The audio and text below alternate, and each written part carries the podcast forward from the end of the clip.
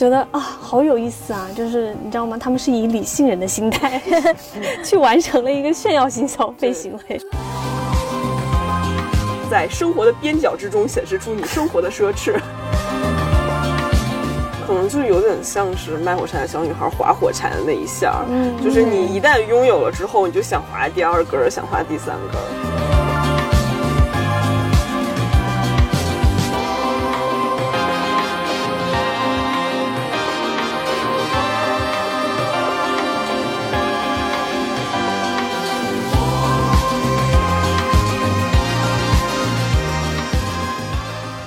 好，这里是没理想编辑部，我是乔木，我是小七，我是林兰，我是毛主席。这一期呢，我们又给大家带来一个两点，就是拼多多名媛群。然后这个点可能就是在我们录的时候，甚至已经过去了快一个月了吧。但是我们在这个事件里面又找到了一些非常有意思的视角。这个事情一出，当然有人说它是假的啦，然后当然它本身说实话有点假，但是也有人说它是对消费主义的一种解构，因为之前我们一看到这种事情就开始批判，他说被消费主义洗脑啊，被消费主义裹挟啊，但它其实是一种对这种华而不实的奢侈品的一些解构，哎，这些奢侈品它的其实那种边际效应是非常。低的，就是他花那么多钱能得到的价值已经非常少了，但是人家用很少的价格来获得了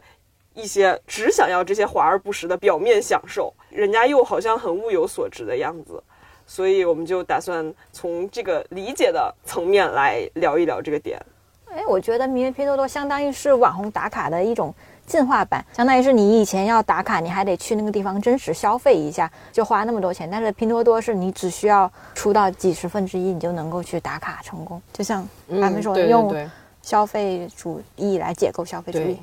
就先说一下那篇文章，就说名媛拼多多这个事情的是，反而是解构消费主义的这个观点呢，是从一个叫黑羊公社的公众号出来的。然后当时看到的时候，就觉得这篇文章。有点眼前一亮的感觉，就是他的那个视角完全不一样。为什么不是眼前一黑？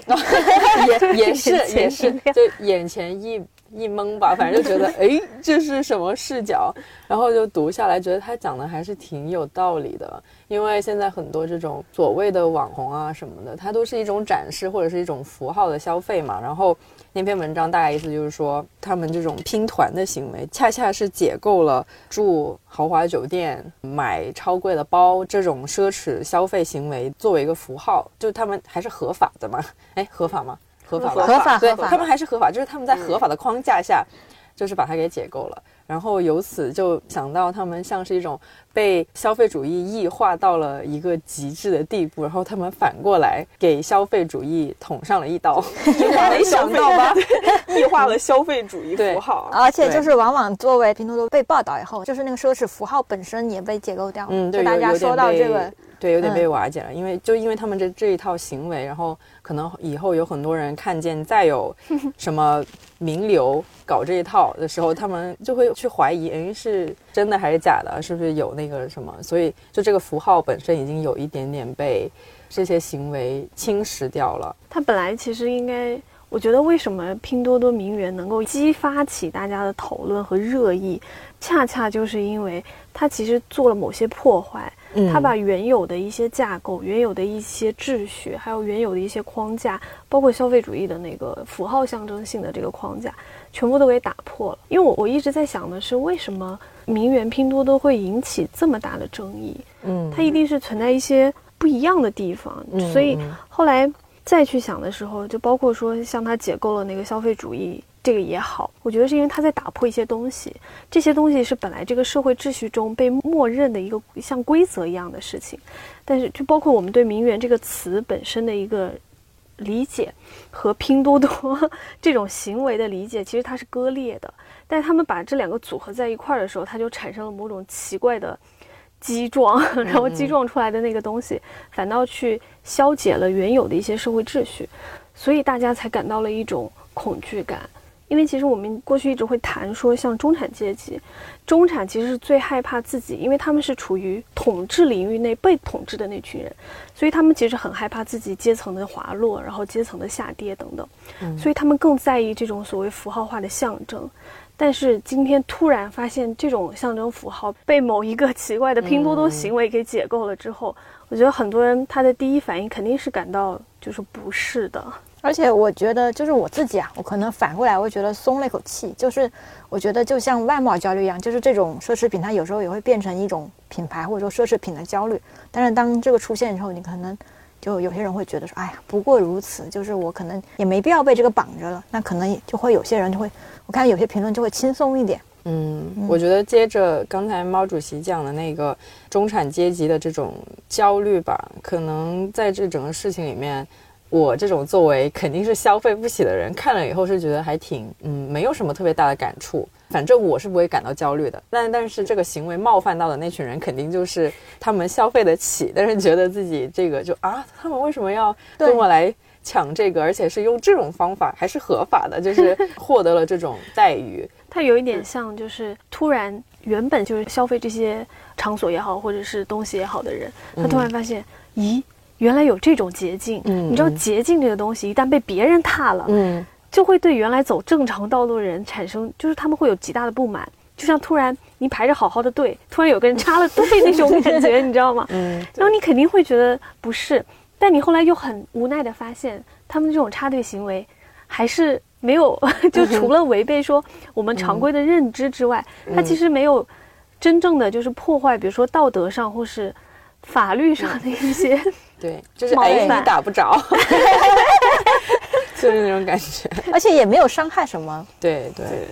我觉得很多人就是想要抨击这种行为，更多的是在于就是最终这个拼多多行为的交换的那个目的。就很多人会认为，比如说，如果我只是在社交媒体上面去发一些照片，然后展示我自己的奢靡的生活，或者某种奢侈的生活。那其实还没有让人，因为这今天很常见了嘛，所以可能没有让人那么反感。但是，当时这个名媛拼多多引起反感的有一部分原因，是因为大家会觉得这是一个用我们的话说就是欺骗行为。嗯嗯，他们会觉得其实你本来没有那样的生活，但你通过去展示这样的一面，然后去接触到一些你可能原本接触不到的人群或是阶层等等，然后。所以有人会认为这是一种欺骗行为。在看拼多多这个时候，嗯，其实想到的是那句话，就是那个茨威格吧，那个《断头皇后》里面那句非常经典、天天被引用的话，就说：当你接受到命运的馈赠的时候，馈赠你的礼物的时候，其实早已暗中标好了价格。就嗯，就你永远会付出，为此付出一些代价吧。但是我的感觉是，其实我自己没有说很不理解，就是所谓名媛拼多多的行为。因为我觉得在今天这个社会里，说来说去就是我一直说，大家的生活就是人生的本质就是在于交换。因为今天好像我们生活在这样一个高度分工的社会里面的时候，其实都是人和人在打交道嘛，只是说每个人打交道的方式不同而已。那可能名媛拼多多它只是找到了一种自己去与人相处的方式，自己去在这个社会中去与人打交道的一个方式。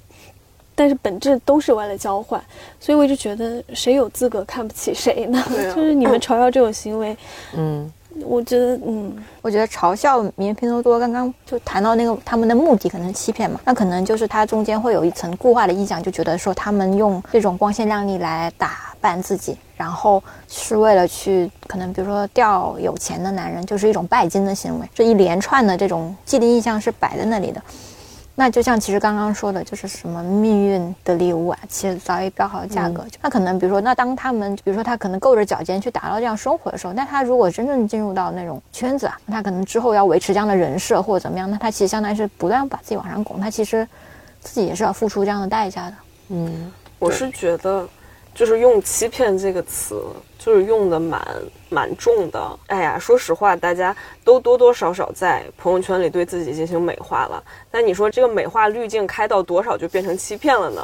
就可能我们开百分之二十，大家觉得没有问题。就是，哎，我可能一个月看一本，我看一本书，看那本书的时候把它发到朋友圈。我的朋友圈跟我本身也不一样啊。我可能拍个百分之二十，觉得自己只是。那样有选择的展示生活，然后人家开到百分之八十，就觉得他们开始欺骗了。的确是一种常见的情况，只不过他们把那个磨皮滤镜拉得更大而已。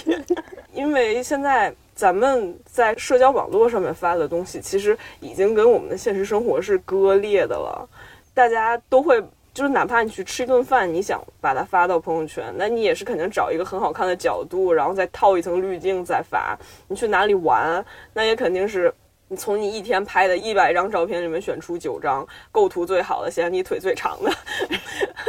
然后把光线调亮一点再发到上面。它本来就是每个人的朋友圈跟你的现实生活都是蛮割裂的呀。然后在这种社交平台发的东西里面，已经出现一种新的游戏规则了呀。所以他们只是。最早一批把这个游戏规则玩得很转的人，对，所以就是刚才接着你说的那个，突然想到刚才蓝妹说的那个，就是可能因为我们社交行为的一个变化，就是所有的社交行为都搬到了网上。我们过去的社交可能更多的是在现实生活中，比如说我们坐在一块儿，是有这种人和人之间的，我可以真实的看到你。但是现在由于高度信息化之后，所以我们很大部分的社交行为其实都在网上进行的嘛。但是网上有那么多人呢，那你要去吸引别人的注意力的时候，可能你就需要用一些很奇巧的方式，比如说极度奢华的生活、极度高消费的标准那样的画面呈现出来啊，或者怎么样。才能够吸引到别人的注意，我觉得这个是我们忽视的一个问题。就是说，呃，由于社交行为整个改变之后，可能对于每个人来讲，我们怎么去跟人相处、跟人交朋友，这个的途径也发生改变。所以，可能呃，像名媛拼多多这样最终展现出来的那个结果，只是因为这个导致的一个反应，就反映出来的一个结果或行为。对，而且很多时候你在社交媒体上真的截取，你无意中发现，其实你在截取你生活中最精致、最好的、最可以给人看的那种片段。比如你一个月每天都吃饭，出去吃的饭可能也有那么十几顿吧，但你只会拍一个刺身船，那是因为 它明显在上面就是做的很精致，把很多不能吃的东西勾进去拍，然后你。两个月后又拍了一个，然后呢，就是不认识你，只在朋友圈里见过你的人，就会觉得这人是不是在炫富？然后这是对外的一种，就是你的生活被截取成片段，别人就会对你产生一种误解，这很正常，并且你自己也不会意识到。另外一种，大家还会把这种东西内化，你后来会发现，会对自己怎么说？会对自己的照相技术要求越来越高。你自己的相册里面，我是指只给自己看的那些，你会把拍的不好的那些删掉。会把拍的好的留下，以至于就是一段时间过后，你的相册里就只剩下拍的好，然后调过色，就对吧？记得之前看过一个美妆博主做的视频，是说他给十几岁一些小姑娘的忠告，其中一条忠告我觉得特别好玩，就是他劝每个姑娘一定要在就自己每年。给自己留下一张没有 P 过的照片。我讲到这个欺骗性，用欺骗这个词来形容这些事的话，我觉得还是你没有办法绕开他们是女性这个问题。就不是我想提啊，是真的。就是你想一下，我老实说，我刚听到这个事情的时候，其实我本人没有很惊讶。就是一，我觉得好像以前也。发生过差不多的吧，对呀，之前就讨论过好多次，对对对对吧？然后二就他们也的确没有违法，所以我没有觉得这是一个多大的事情。但是没想到他后来好像又越来越多人在讨论他，然后觉得他们是在骗那些有钱的男人啊之类的，钓金龟婿。我我插一句，就是我觉得说为什么这篇能那么火，就很重要一个原因是他在里面就是虚构了。我认为是虚构一个那个拼丝袜这个行为，然后就会显得很猎奇。很多网友就评论，就是什么哎，连丝袜都要拼这种，然后他们就会满足某种什么猎奇啊、趣味啊那种心态，就把它发散出来了。因为刚好我是差不多，我是看着它从一点几万一直涨到十万加，然后那个点数啪啪啪上升的。其实我还观察到一个现象，就是在这篇文章大概火了。两三个小时之后吧，男版的拼多多名媛也那个文章也出来，对 对，而且我去观察一下那个男版的那个，我发现他那个日期是在一个多月前发的，就说明那个男版的当时发的时候并没有引起争议，但是在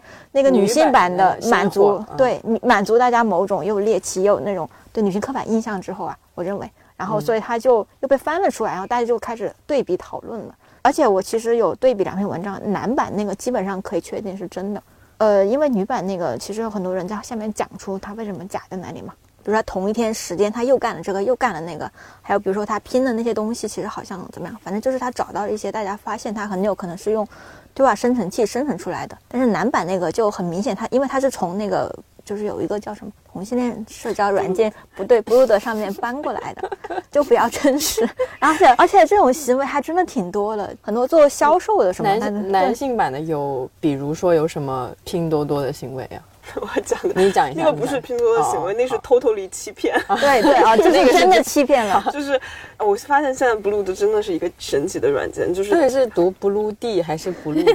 我不知道，我就我也不知道，大家都管它的 Blue D，但随便，反正那个 app 吧，就是那个 app，就是我感觉它是变成了盗图大本营，就是变成了一个直男图库。男生管那那不叫拼多多，管叫朋友圈展示面，好吧，人家很专业的术语，就是他为了展示自己。然后呢，在淘宝上买那种图包，它会定期每天更新。然后那个更新呢，是那个群主每天去 Blue 上面盗图。嗯，而且人家说实话，他盗的水平挺高的，盗的是那些很生活化的、没有处理过的，一看就是直男会拍出来的那种东西。但是在生活的边角之中，显示出你生活的奢侈，是那种什么塞车，然后顺便拍到了这个对一点点 logo，甚至都没有这么都没有这么刻意，人家真的，人家真的很自然，因为人家在 blues 上面就是分享自己的生活嘛。嗯，然后人家。呃，那个淘宝店主就品味也还可以，然后发的图就还蛮真实的。我觉得如果买这个图包，男生自己不露馅儿的话，可能你甚至就是身边看他朋友圈的人都很难分辨出来，因为其实就是一些感觉啊，可能这个人有点钱的生活照。嗯，对。然后呢？哎，最近好像还出了另外一个事儿，也都是从 Blue 上面盗图，就是 Blue 是 要火这个。我想知道，就是这个很奇怪。我先讲一下，就是刚才我觉得，就是它真实与否，就是李中二的那一篇，就是关于上海名媛拼多多的那个真实与否与 Blue 的盗图的这个两个，到底哪个真实与否？我觉得这个不是不是焦点，真正的焦点是在于说，为什么女性。做这种拼多多行为，它甚至不是真正的所谓欺骗的，会引起这么大的反响和争议，而且就是好像无论男女，就是都想要去讽刺或者嘲笑一下所谓的名媛拼多多，但是男版那个反倒就是很平静，就是好像还接受了这种行为，就是好像默认说啊，这就是存在的呀。而且我要说。在这个男版拼多多这个文发之前的好几个月，不知道你们有没有看到，在抖音上是有一个男生教其他男生怎么拍朋友圈展示面的图，就是那个已经火过一阵了。问题就是教的东西真的非常离谱。然后其中我印象最深的一个就是，你看你今天洗了脸就可以坐在这儿自拍一下做你的展示面。我说啊，洗了脸就可以拍照了，然后。还有一些说什么，比如你把你的优衣库和 MUJI 的袋子摆在桌子上，显示你这个人很有品味。你看女版拼多多至少还要去拼一下那些奢侈品，就是男生的展示面，哎，类似就是说他要高于生活的这种展示面，只需要他干净清爽，把脸给洗了，然后有一些阳光的爱好就可以。对对，所以我比较奇怪的点是说。就是如果大众对于女性去做这种所谓的拼奢侈品或者这种拼多多行为，就被定义为是一定他是要为了去钓男人或者叫什么进入上流社会的一个捷径的话，那男士这样做的动机是什么呢？就是有点不理解的是说，大家那个情绪，就是对于这件事件的那种心态和情绪，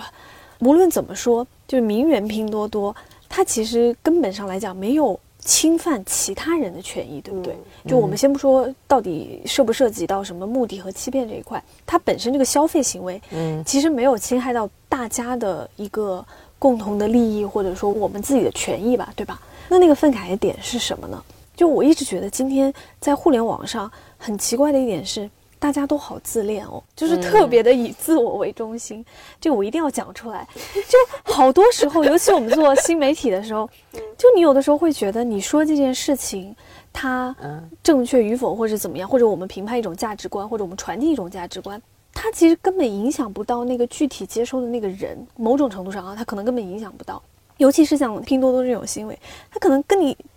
就是你一辈子都没关系，但只是因为它在互联网上被。爆出来了，然后大家都在讨论的时候，每个人都觉得自己是参与者，就好像今天那个哦，好，这群名媛拼了一个什么奢华丽思卡尔顿酒店的一间房间。我说的是那种就愤怒的人啊，就觉得啊，你凭什么这样？但可能他一辈子都不会去住那间房间啊。所以我就我想知道的是，大家到底在愤慨什么？如果说唯一一个有争议，可能就是我们之前讨论过说这种所谓的。拜物教的行为、商品崇拜的行为，或者是金钱崇拜的行为，可能是我们可以去讨论的关于价值观层面。对，所以我就是很想跟你们聊一聊，就是为什么大家的对于这个行为会有这么大的一个争议？我觉得可能是有人觉得我把去住那种酒店、过那种生活当成了我一个目标，我还没有努力到呢，你怎么就爬 爬着梯子上去了？对 对对，这还是捷径的问题吗？就是好像觉得他们插队了，然后打破了。我本身对于那种符号性的象征意义的一个幻想，对对，我们觉得应该愤慨的人是，就是他已经在那个房间里，然后人家翻墙进去了，他觉得愤慨；还有的是三层墙外面，觉得我终有一日会进去，然后你怎么就进去了的人也很愤慨。我觉得，因为我们都不是那种有钱人，我们很难感受到那种愤慨。但我觉得这个可以等价到现在的那种网红画展。就是有很多人觉得我是热爱艺术啊，我去看画展。你为了去拍照，你就去看画展，你让整个看画展的行为都变得不纯洁了，不高尚了，没有格调了。嗯，就所以他们也会很愤怒。但其实大家都买了票，就是对进去，只要你拍照，你没有影响到别人，对，那其实就无所谓嘛。我我觉得这个还是也是回到那个黑羊公社那篇让我。价值观稍微抖了一抖的那篇文章，就它里面也有说，主要是因为大家都认为，呃，什么样的人应该干什么样的事，就是被这个框得很死，就觉得只有年薪百万的人他才能去住那样的房间，所以有一些本来就没什么钱，可能一辈子都不会去过那种生活的人，也会觉得有点愤慨，就觉得这就不是你应该干的事情，你凭什么就用一种这么取巧的方法得到了这种消费、这种生活呢？然后我觉得这个又想起了我今天早上特地听了一下杨照老师的《资本论》，里面大概就是有说，因为交易，因为价格这些东西，就改变了人跟物品的那个关系嘛。如果我们把这种行为呃称之为一种物品的话。就比如说像呃艺术展、网红艺术展这种事情的话，我们还是很在意谁跟我们一起同享这这个商品。但是其实比较理想的状态，比较没有被异化的状态，应该是我只在意我跟这个物品本身的关系。比如说，我觉得这幅画我看了它，我觉得挺高兴，我觉得内心有成长了，那就是意义的一次消费行为。但是呢，我们现在更多的还是会在意说啊，怎么那样的人。也来看这个展了，但其实这跟我看了这幅画的感受是没有什么很大的联系的，所以对，所以它其实涉及的是一个群体和一个阶层，嗯，这个其实更适合用那个布尔迪厄就布迪厄的那个区隔理论来讲，好的，就是真的，因为他其实布迪厄讲的就是说，我们经常需要用品味这个 taste 这个东西，然后来区隔不同的人群。他在那个 distinction 那个那本书里面就。专门讲了这个问题，就是它其实我们在消费一些东西的时候，更多的是希望通过这种消费行为，通过展示我自己的品味，去把我和某一种人给分开。这个是今天社会里面更强调的一点。因为今天我们其实身处的是一个所谓的叫富裕社会，就是大家的基本物质需求已经没有那么需要去焦灼了。我们更多的一些消费需求是建立在对对对区分我们和别人不一样的这点上面。所以，所以其实我觉得啊，就是名媛拼多多这个里面，我我突然意识到一个很有趣的点，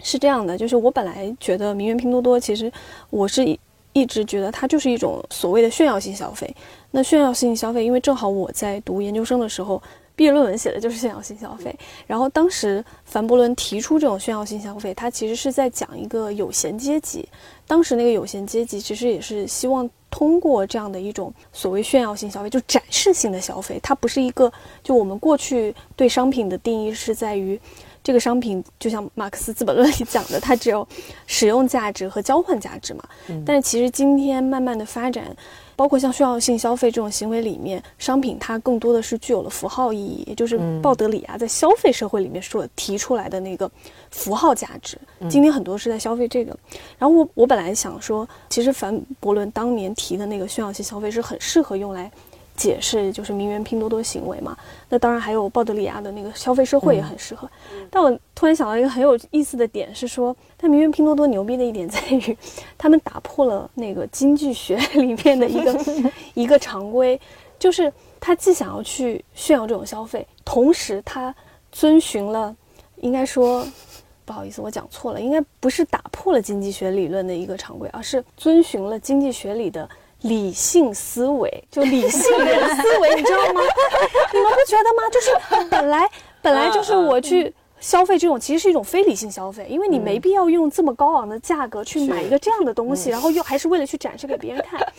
但是名媛拼多多，它居然能够遵循那个理性人的思维，就是我今天用一个很便宜的价格，然后享受到了这样的一个。消费方式，然后享受到了这样一个生活方式，我展示给大家看了，但同时我用了一个很合理的价格，所以我就觉得这个很有意思。因为当时最早凡伯伦提出炫耀性消费的时候，有很长一段时间都没有被在学术界，就是说有后来，因为一个理论出来，其实它如果引起很大的一个影响的话，按理来说，它接下来会有大量的研究啊，还有大量的延伸，会聚焦在这个理论上。但是凡伯伦他是一九，我记得一九零零。左右吧，就那个年代提出来的这个炫耀性消费，后来在很长一段时间，其实无论是社会学还是经济学，就理论经济学领域内都没有对这个概念或者对这种所谓的观察或者是理论进行很多的讨论，就是因为最开始的时候，理论经济学一直很恪守，觉得说，嗯，我今天的那个消费其实更多的是在意它的所谓。产品或商品的那个效能，或者说，就我们按我们今天话说，可能就是性价比吧。就是我们很在意它的价格，因为每个在经典经济学里面，不是觉得大家都是理性人嘛？就是我的消费一定是理性的。但是后来慢慢的才发现，说其实，在消费过程中，我们有很多非理性的一些决策的因素。然后 就觉得啊，好有意思啊！就是你知道吗？他们是以理性人的心态 去完成了一个炫耀性消费行为。就是这种奢侈品，因为它都有一个边际递减效应嘛，你越买的越贵，其实它性价比越低。但是很多人是因为他。想要这个消费符号，消费符号又被迫和这个食物捆绑，是一种强买强卖的这么一个状态。人家就是拆绑，就是哎，我只花钱买这个消费符号就很强啊。就很多人愤怒的那个点，可能真的就是在我们刚才说的这些，就它其实模糊了某一种边界，你知道吗？它打破了一些边界，打破了一些常规，所以才让可能处于这种。边界上下，或处于这些所谓区隔人群的边缘的那些人感到，你怎么能冒犯了我？你冒犯了我的边界。哎，我还忍不住想分享一个现象，就是以前我们在野外摄影的时候，其实也会有这种拼多多的，比如说我们会发现一朵很好看的一朵花，长特别周正，然后大家把它背景清理好之后，然后就可能一行生人轮轮流上去给这个花拍照，还都是一样的角度，这个也算是另一种角度的拼多多吗？正常。刚才毛主席说到那个理性人嘛。然后我就在想，其实我们现在很喜欢，平时生活中很喜欢说的两个字“出片”，就包括这次拼多多也有提到，我们平时也很喜欢用。那个所追求的重点就是一种性价比，就是你要把没有那么好的东西拍得特别好，这就是大家都很尊崇的一种非常高的技巧。把没有那么好的自己拍的特别好，就是不是一般出片是指别人拍你。哦，就是没有那么长的腿拍特别长，然后把就是比如你可能整个房间就那一个角能看，他就只拍那个角，把这一整个房间显得特别好。现在就是这种出片性价比行为，对，越来越多。行为在我们的生活中真的非常多呀。嗯，就是说其实大家都是想要这种高性价比的事情。嗨，嗯。这不就是消费降级吗？应该说是我们消费能力降级。然后呢，大家又都还想要追，对对对，都还想追求稍微好一点的生活，追求我想象这种美好生活。我也想把我的美好生活分享给大家，不然我天天跟你分享啊，我过得好苦啊，然后好惨啊。我觉得看多了不也会反感的吗？对。所以在这个 消费能力降级，然后又欲望没有降级的情况下，就诞生了高性价比 的出片。对对对，而且大家现在就是对于那种很做作的摆拍，就可能已经进入了二点零时代，出片二点零时代。大家想要那种就是自然中又显得很好，凡尔赛吗？在一面镜子，差不多，就是显得哎有有一点微微的艺术感，然后哎就还显得你这个人很好看，然后随意中带着一点。对对对，就所以做现在做作好像也可以了，就是只要拍的好看就行。就是有些就是我看到好多摄影博主都要搬一面镜子去海边拍照，我就是这又是什么技能？然后，哎，我觉得他们真都是光学大师，真的就是就平时那种就物理学上直面不会出现角度，他们就会，我觉得也挺好玩。还可以加一个就是叫呃消费能力降级，然后欲望没有降级，同时。炫耀水平不断升级，就是真的就就有点像当时那个齐美尔老师讲的，就是一个阶层，他发现他原有的那些消费的东西或者他们的那些品味，就是由阶层往下已经传递给大众，或者说更下面的阶层的时候，上面的阶层他就会抛弃原有的那个行为，他要重新寻找一种新的。就是展现自己阶级品味，或者是跟下面的其他人去区隔的一种方式，所以扛镜子可能是基于此。因为我觉得 扛镜子，但但其实大家可能钱还是一样少。这这就是区隔再区隔嘛。啊，对，就内卷区隔。还有还有一说好了不要乱用词。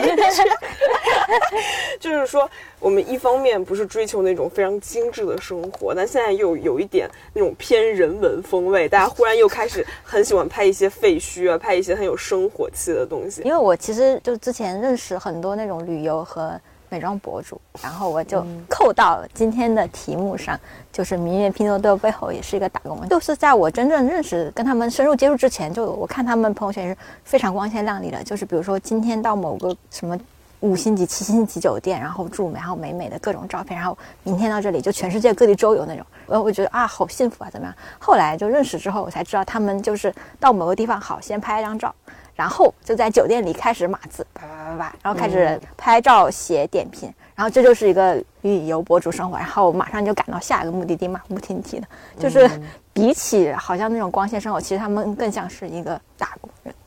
就是怎么说？既然已经有了出片学，既然我们社交媒体上面的形象跟我们现实生活都已经完全割裂了，人家只不过在这一套新的游戏规则里面付出了更多努力，那人家就是应该收获更多呀。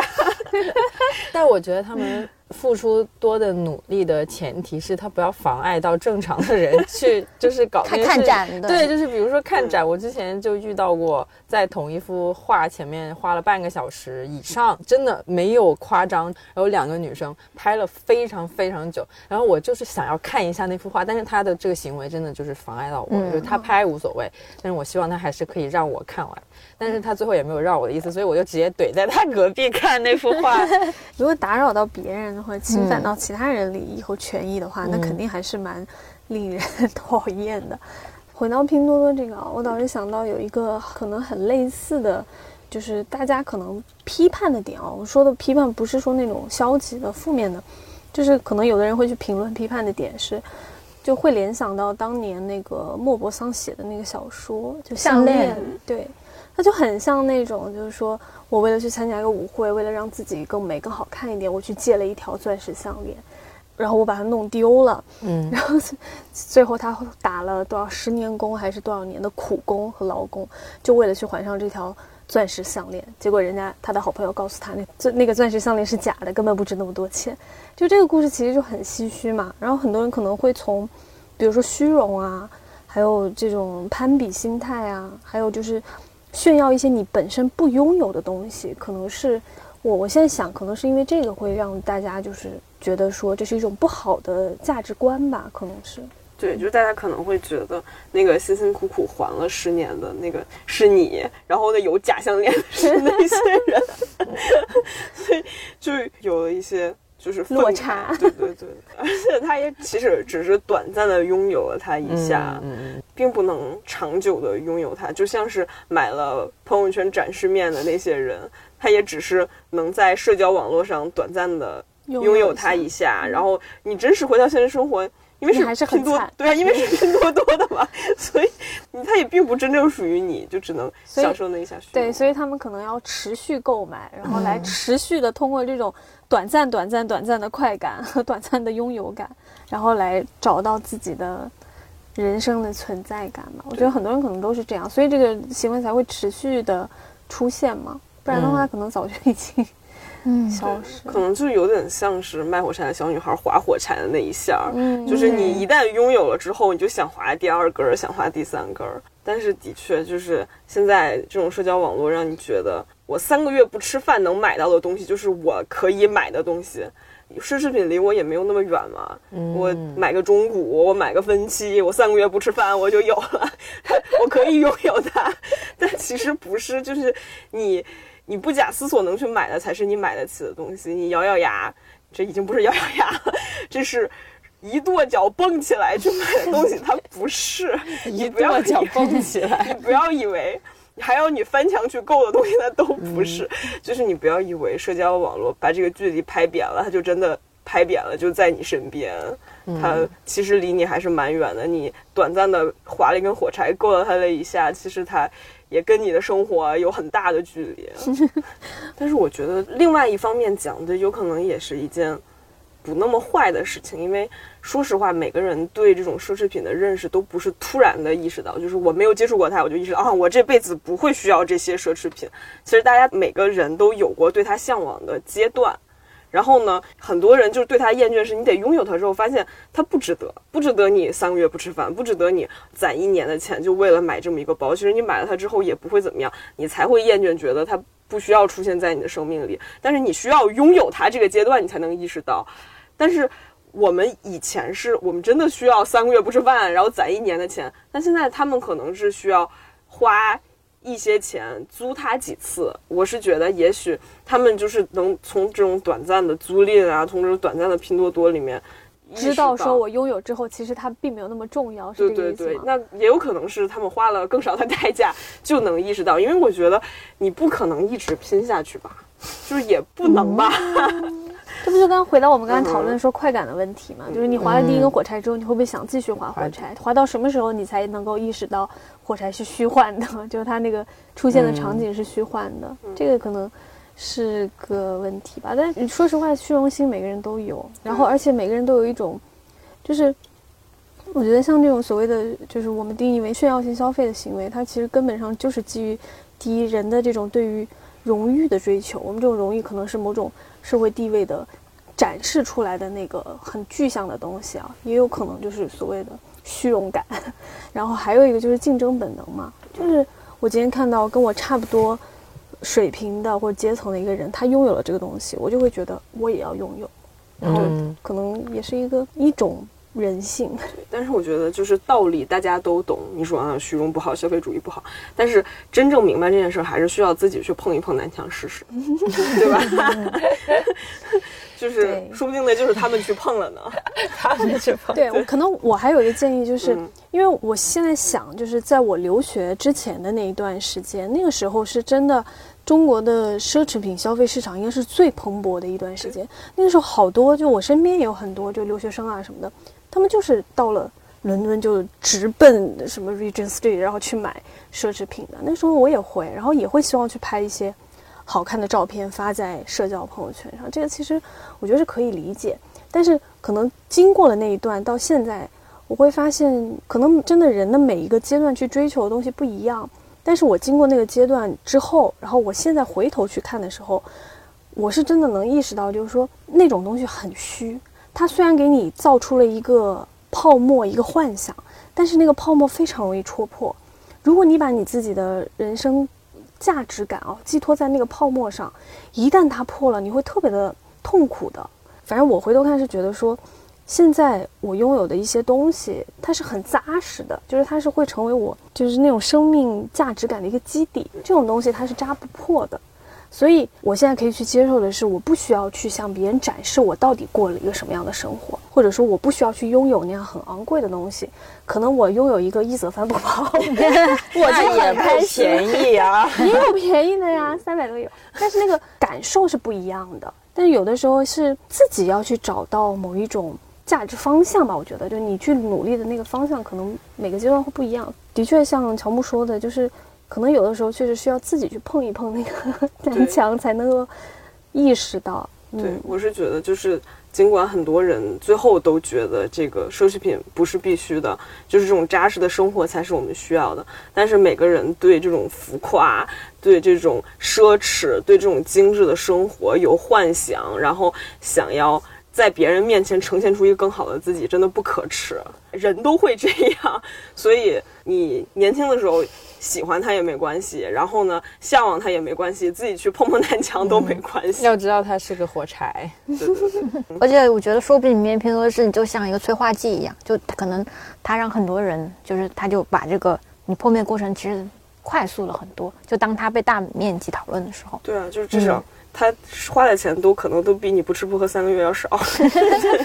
我刚才本来是想要讲说，那比如说像网上不是有很多那种平价。平替是吧？对，平替的那种算不算也是有一点类似于这种拼多多的？对，我觉得 它也有点解构了。嗯，也不算解构吧，我觉得算是一种比较理性人的。对，也也有一种理性人，因为不是说口红你就怎么出你都是那几个颜色，然后如果你用平价款的，别人看不出来，这人家不知道你用的啥嘛。就平替这个东西很有趣，就看你消费的是什么。嗯，就是我印象中，现在你去看很多所谓美妆博主啊，或者是那种直播导购啊，他会告诉我们的一个消费者的一个观点是说，不存在所谓的平替，那个价格就是那样的产品，这个价格就是这样的产品，所以可能根本上还是看你在消费什么东西吧。而且我之前还看过。有美妆博主说，这个口红只是大牌的，长得很精致，你可以在外面拿出来补妆的时候用。也就是说，你要让别人看到你在用大牌口红，但你自己可以用三十块钱的 Can Make。然后，但其实，对对对，就是在塑造一种脆弱的精致生活。但其实也没必要。就是你们小时候有没有看过那种鸡汤文？就是说什么？别人看到一个什么一个女生用什么口红沾杯了，然后说就是什么女生要对自己好一点，然后什么 这个就是你配得上更大牌的口红还是怎么样？结果发现什么口红都沾杯啊，就是没有 没有这种事情。所以这我就说嘛，这是消费主义给你的一个洗脑，就告诉你你有这个需求，告诉你你应该拥有更好的东西，但其实。到底是不是？我觉得那个判断最终你要相信自己。就是我讲一个点，让大家打破这种幻想吧。就是其实。可能真正你追求那些东西，对于那个真正享受这些东西的那个阶层来讲，已经被他们抛弃了。你在追求的是人家的尾巴。对啊，就是一个泡泡。对啊，就是感感觉现在那种生活中真的过得很自在的那种人。你夸他说：“哎，你这个衣服看起来好贵。”他说：“没有，八十买的，链接发给你。” 就这个人就蛮可爱的，对吧？还是当那个人本身足够有声望，或者说有价值，或者说有内涵以后，就是他。一切身外物就都真的是身外物，比如那个 Facebook 的创始人不是开什么本田还是之类的，然后没有人会觉得这是个问题，然后大家就是觉得 嗯，他是一个很聪明的人。对呀，就是这样子。就像当年乔布斯，他永远不换自己的衣服，然后就是一件普通的黑高领，虽然不知道那个是不是很贵啊，但是反正至少我们看不出来。然后一条牛仔裤就穿了那么多年，然后反而变成了一个。应该怎么讲？他的符号风向，对对，一个符号风向标。朋克，对啊。我刚刚不是说那个，就是真正享受这些东西的那个阶层，他其实反而抛弃了这东西。嗯。再追求的，可能往往都是像这样的打工人。嗯，对，就是因为自己的生活比较无趣，所以想用一些有意义、有价值的东西来装饰自己，是这意思吗？台湾的社交网络上有一篇报文，就像我们可能外卖这种概念，就是他有一篇报文。然后他谈论的是说，就月薪二十五万台币和月薪三万台币的人，烦恼其实是一样的。它里面就讲了一个很残酷的点，我记得他是引述了某一年一个诺贝尔经济学奖两个得主的一个研究成果，然后他讲的是，当你的收入达到了一个值之后，你的生活就是你的物质生活可能不会那么的惨，就是可以让你过得比较舒服，但是到了某一个值的时候。你的情绪的 well being 是不会随着你的收入增加正向，就是变成正向值。但是如果你是低收入群体的话，无论你的物质生活还是你的情绪，都可能双双跌落。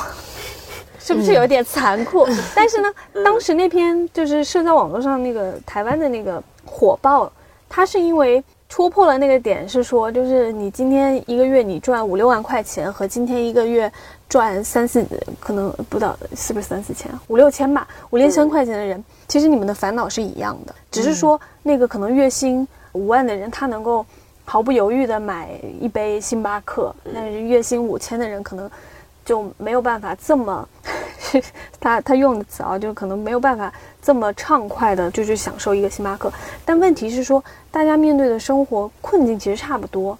就是月薪五万的人，他也需要面对工作很无聊啊，上司的无理的要求啊，然后也需要面对。啊，我我今天可能买不起什么什么样的东西，就比如说都是消费同一款车，那五千的人可能担忧的是啊，我今天买不起一辆本田，但是可能月薪五万的人忧虑的是，OK，我今天买不起一辆法拉利等等这样。对，就因为幸福其实很多时候都是一个增量嘛，就是你。有这个增量的时候，你才能感觉幸福。但是现在大环境上，大家都没有这么个增量，所以大家都很焦虑。但区别就是，你焦虑的时候，他能买点什么来安慰自己，你能买点什么来安慰自己。对，从比例来讲，可能差不多，所以大家都不开心。但问题就是说，要找到那个能让你感到真实的开心的东西，因为，嗯，像比如说。我不知道拼来的这种快乐 真不真实，就是火柴吗？拼来就是，花完那一下可能就没了。就虽然你会觉得我们现在都活在一个社交媒体里，但是怎么说，社交媒体能带给你的快乐，你不能说它是虚假的，但它肯定不是长久的。你说在朋友圈里面获得五十个赞，他快乐不快乐？他可能快乐，但是这个快乐能持续多久？就是说不太好，而且它会不会在你的记忆里面长久存在，就是成为一个你很好的回忆，你想起来就觉得快乐？那我觉得也许不能吧。哎，我是不是非常早的一期，我忘了是哪一期？嗯，就是说，如果大家能够稍微放低一点他人对你的期待，就是不要那么在意别人的眼光，不要那么在意你在这种所谓展示的时候，到底应该给别人展示一个什么样的生活的时候。你会轻松很多，我就觉得今天我们这个社会，就像那个李斯曼写的那个《孤独的人群》的里面，讲述了好几个不同的社会阶段吧。然后呢，他就讲到，就是富裕社会的时候，人往往是他人导向的，就是非常在意别人的对你的一个期待和理解和目光。但是如果你能意识到这一点的话，如果你能够稍微放 放下一点这种他人的期待和对他人的敏感。如果能稍微放低一点这个，然后去找到自己就是内在导向的东西的话，我觉得可能会轻松不少。对，就是刚才我们已经说了，就是虚荣啊，什么浮夸呀，追求这些消费主义，其实都没啥。但其实，在别人面前掏出三十块的看美口红也没啥，就是，嗯，就是不重要。真的，别人的评价没有那么重要，自己这个钱结结实实的花到自己身上。就是那些消费符号最终都会退散的，有可能你花多出的两百块钱或者几千块钱去买的这一点点虚荣，你觉得会惊艳所有人，但其实大家也没有看到，就是不值得。对，还是需要一个不怎么要钱的爱好会比较好一点，不需要那么多钱，但是又能让你自己切实的快乐起来的爱好。